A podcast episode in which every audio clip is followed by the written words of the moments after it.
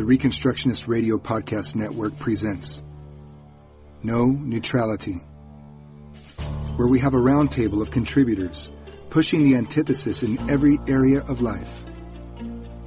From family to government, apologetics to homeschooling, being a wife and a mother, a husband, a father, single, widow, business owner, or employee.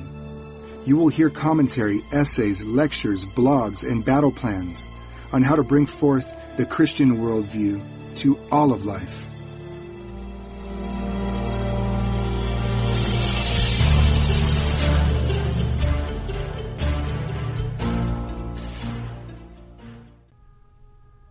Welcome to No Neutrality Podcast. This is Jason Sanchez, and today I'm going to be talking about real authority versus fiat authority.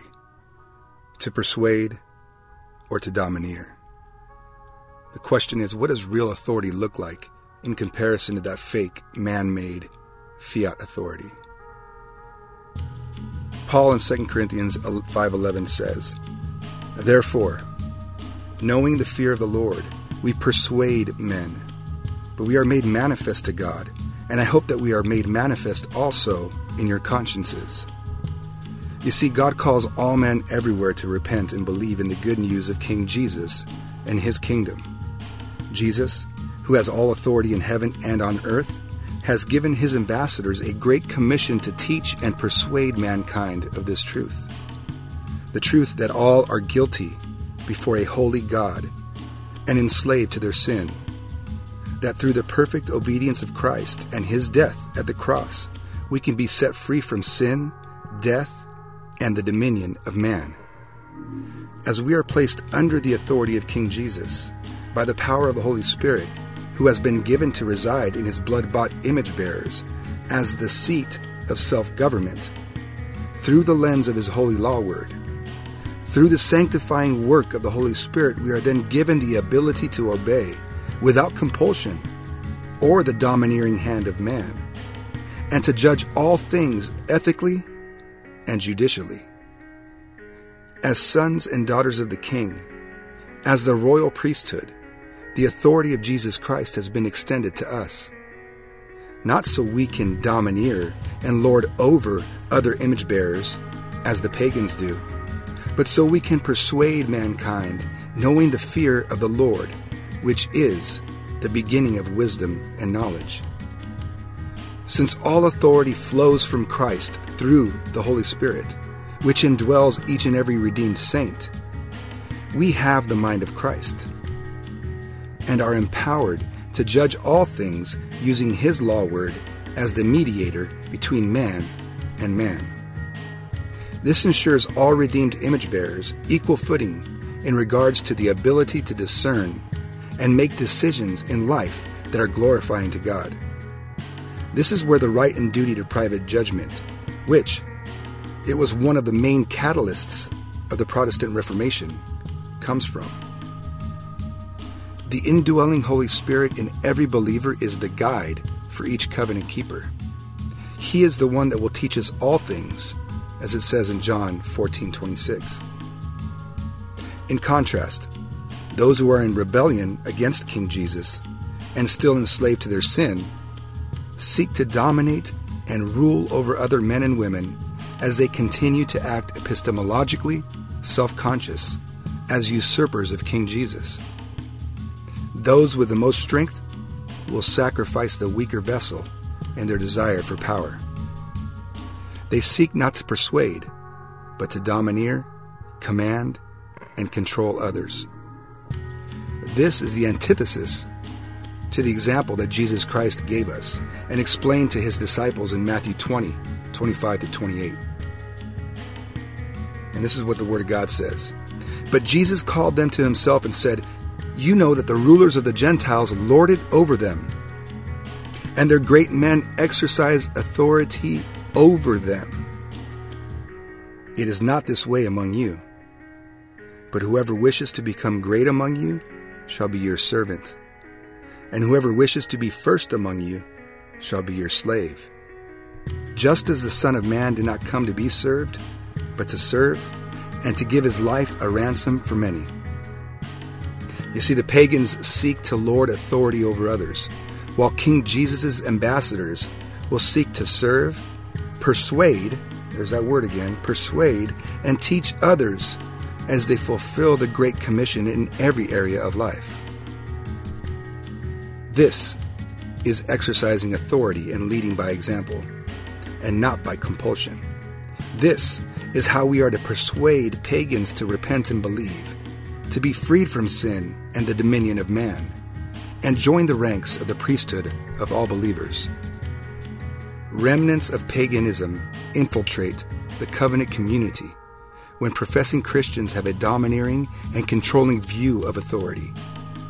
They do this by carrying into their relationships the pagan mindset of placing other image bearers under their dominion. When the only dominion we should be under is that of the Holy Spirit, who has the seat of authority in each believer. In essence, these Christians, who still think like pagans in this area, usurp the position of the Holy Spirit as the vicar of Christ in the world. This is an important point in the conversation over biblical authority. It has been missed. We have glossed over what biblical authority encompasses and have someone in authority and how someone in authority is to lead. When it comes to a relationship between a husband and a wife, some have assumed that the husband is the authority based solely on his ontology, and he has a command control role over his wife. There is the assumption that he has the power of the quote, final say. Again, they discard the position of the Holy Spirit as the vicar of Christ in the world. How can it be that a husband and a wife, who God has joined together as one, cannot talk things through to a resolution where they can both agree? Remember, they both have the Holy Spirit abiding in them as the seat of authority, and the law word of God as the lamp unto their feet. Is the Holy Spirit divided? Does the husband have more of the Holy Spirit than the wife? Or are the husband and wife supposed to complement each other in wisdom and knowledge according to their spirit given gifts towards making decisions in the home that glorify God? The husband and wife should complement each other as wise counselors, as co laborers in the vineyard of God, both having equal authority because they are both indwelt by the Holy Spirit and are both part of the priesthood of all believers. The right and duty of private judgment does not end in the marriage covenant, nor does the marriage covenant end in the home, but it is to extend into the culture as the two become one, fight the evils of our age.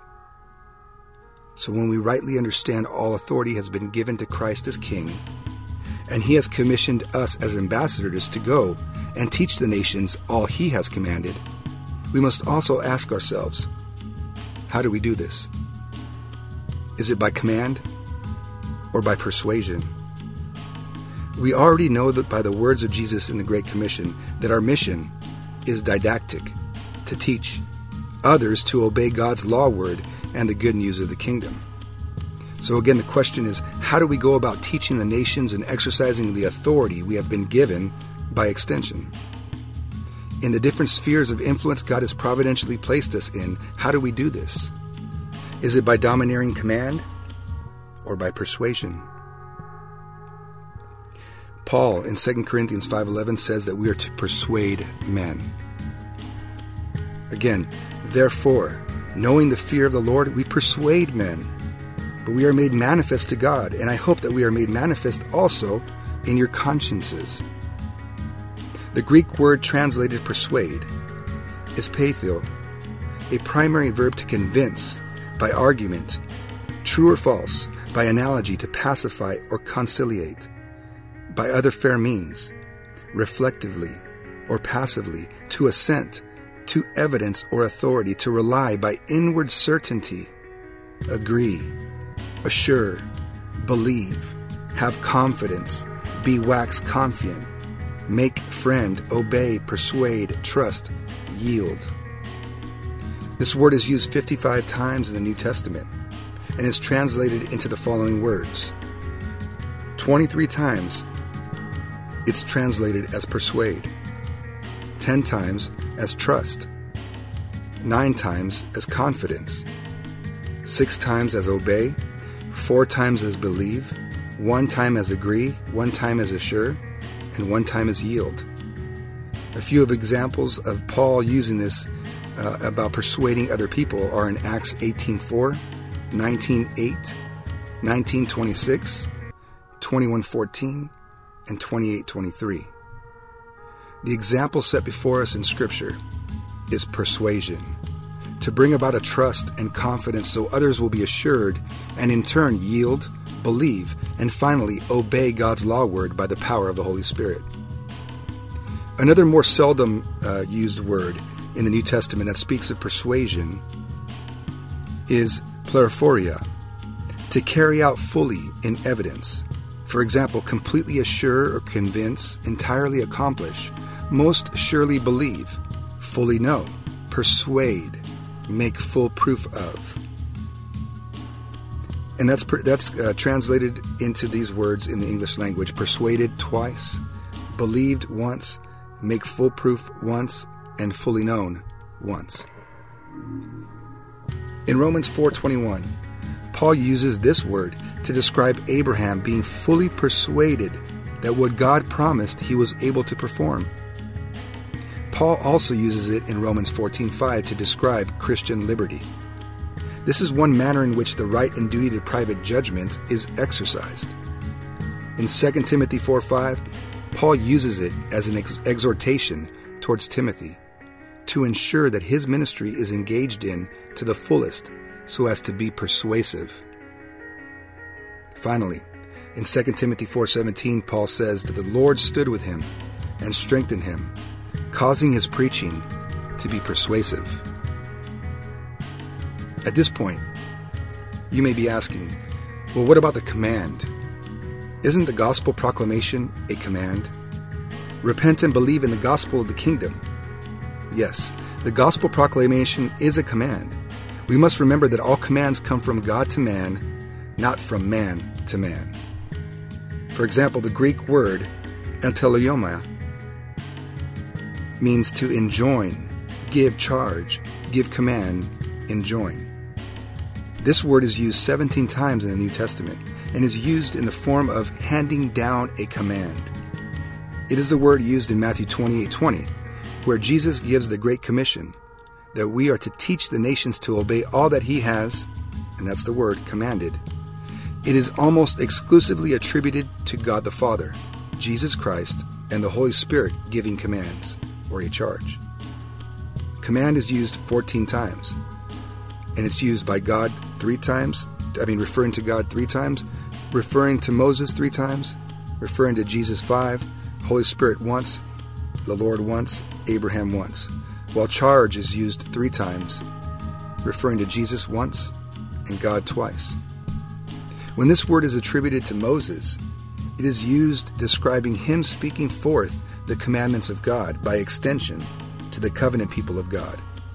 Once it is attributed to Abraham in Hebrews 11:22 where he gives command concerning the carrying away of his bones to the land of Canaan, the land God promised to Abraham and his descendants.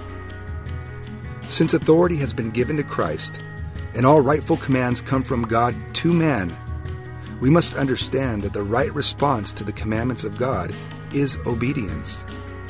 Their word translated as obey, obeyed, or obedient, hypokou, to hear under as a subordinate, for example, to listen attentively, by implication, to heed or conform to a command or authority, to hearken, be obedient to, or obey.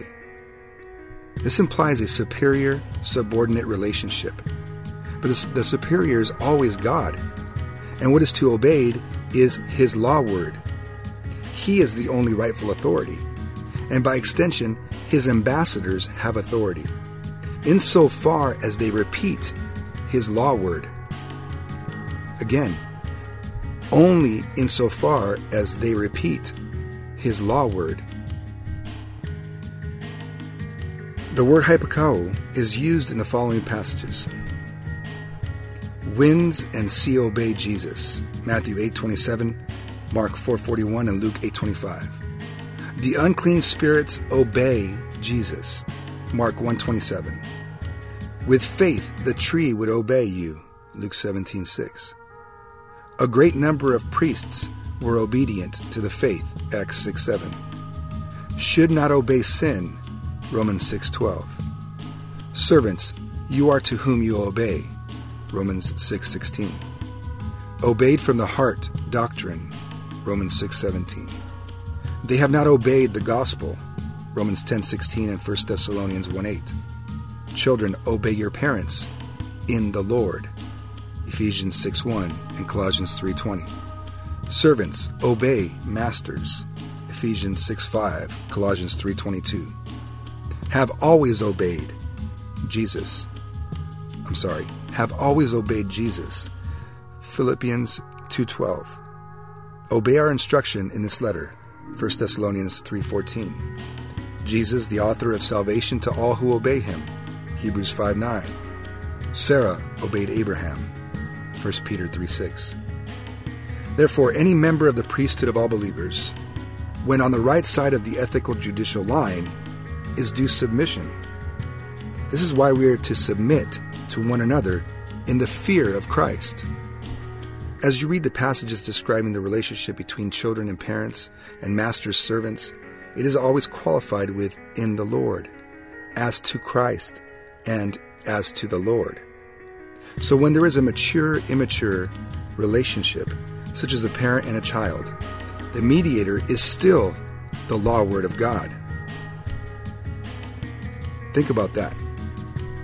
The mediator is still the law word of God. Always the law word of God. It is our objective standard. But there is a pedagogical relationship when the parent is giving commands, and yet it should be done in a persuasive manner so as to teach with reasons why there are, there are consequences to breaking the law word of God. Some try to place a wife under the husband in the marriage relationship. But wives obey your husbands is not in Scripture. What is found in Scripture is wives submit to your husbands. But again, are submitting one to another in light of God's law word, which is the mediator between image bearers.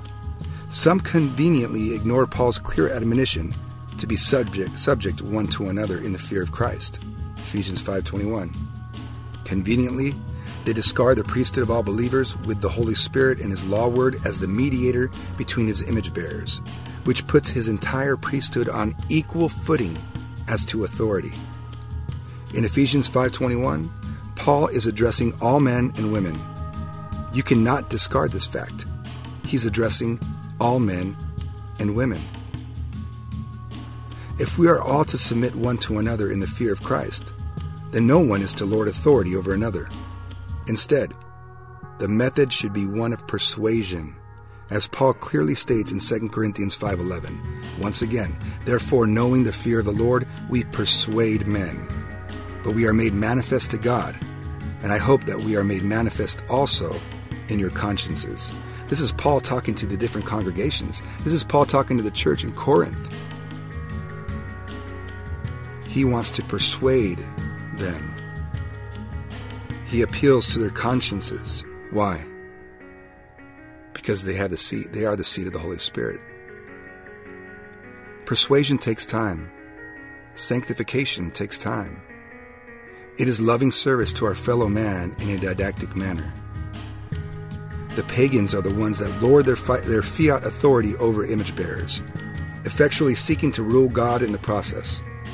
We are to push the antithesis in how we interact with one another by following the persuasive servant leadership example Jesus and Paul displayed.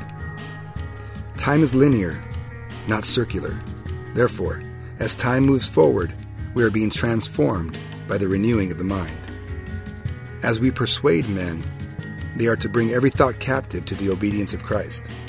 This is growth in wisdom and knowledge. This is repentance in action.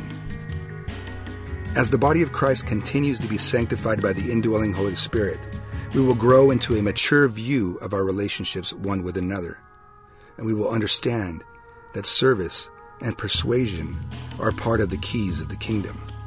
We will understand these keys are the tools of dominion, God's law, and how to judge righteously. and they are to be given to the royal priesthood, so they can add to the royal priesthood, make disciples, as they teach the nations all God has commanded. I'm going to leave you with this quote by Rushdoony in his Systematic Theology section on authority.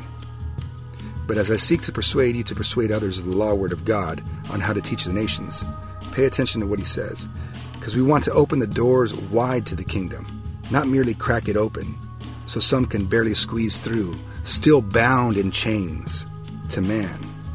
We want to smash the lock completely and shatter the shackles of the power, submission, obsessed, power religionist mindset. We want to set the captives free in every sphere of life family, church, and society, once and for all. Here's Rushdoony, and I quote According to our Lord, the purpose of keys is to unlock doors.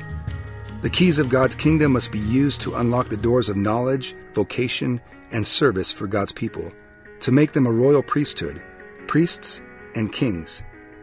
The purpose of authority under God is to develop the authority and governmental powers of all those to whom we minister. The question, thus, is not merely how do we govern those under our authority, but also how do they govern themselves? Something is wrong with us if we must continually support and finance our own children. Mutual assistance is one thing, continuing dependence is another. Something is wrong with us if our church members are kept in close subjection and do not grow on their own. William Booth, founder of the Salvation Army, aptly described most church members as mummy Christians. Immediately after conversion, they are mummified to sit lifelessly on a church pew. Apart from that, they have little use. The church with mummy Christians is a dead church, and its leaders are Pharisees who shut up the kingdom of God against men. They neither go in nor do they allow others to enter. They are elitists. End quote.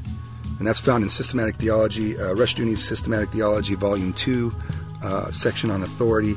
That's page 1173.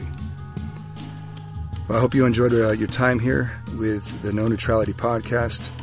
Uh, tried a little different version of things here, added a little bit of background music. I hope that's okay and it didn't bug too many people. But uh, I just want to thank everybody out there who listens to Reconstructionist Radio. Uh, we're nearing our, our, fourth anniversary, and we thank God for the, the fruit that He has provided uh, and, and that has come from this ministry of, of an army of volunteers. Uh, what we seek to do here is to prop up the priesthood of all believers. We seek to prop up the bride of Christ. We love the church, the true and living church that's found everywhere, not just uh, you know in four walls. So, uh, my admonition, my exhortation to all y'all is: look around you, look at your brothers and sisters in the faith and understand that they are on equal footing as you because the Holy Spirit resides in them.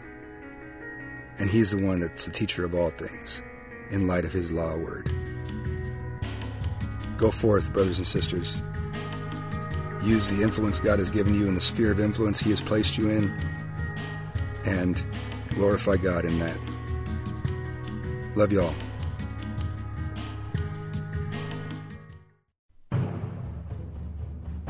Thank you for listening to Setting the Record Straight. Join us on Facebook at the Reconstructionist Radio Discussion Group. And don't forget to visit ReconstructionistRadio.com to listen to all of our podcasts and to download our free audiobooks.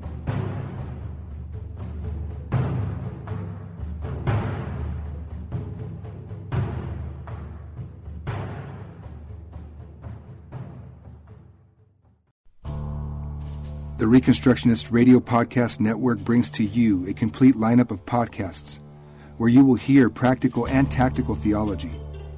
Our desire is not simply that you consume our shows, but that you also live out your faith in every area of life.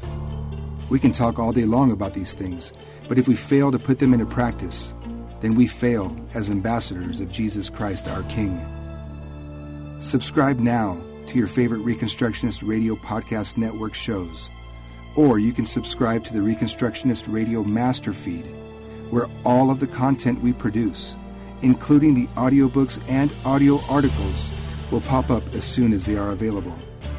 And don't forget to visit ReconstructionistRadio.com to volunteer as a narrator or to partner with this ministry financially. May the Holy Spirit stir you into action for Christ and His kingdom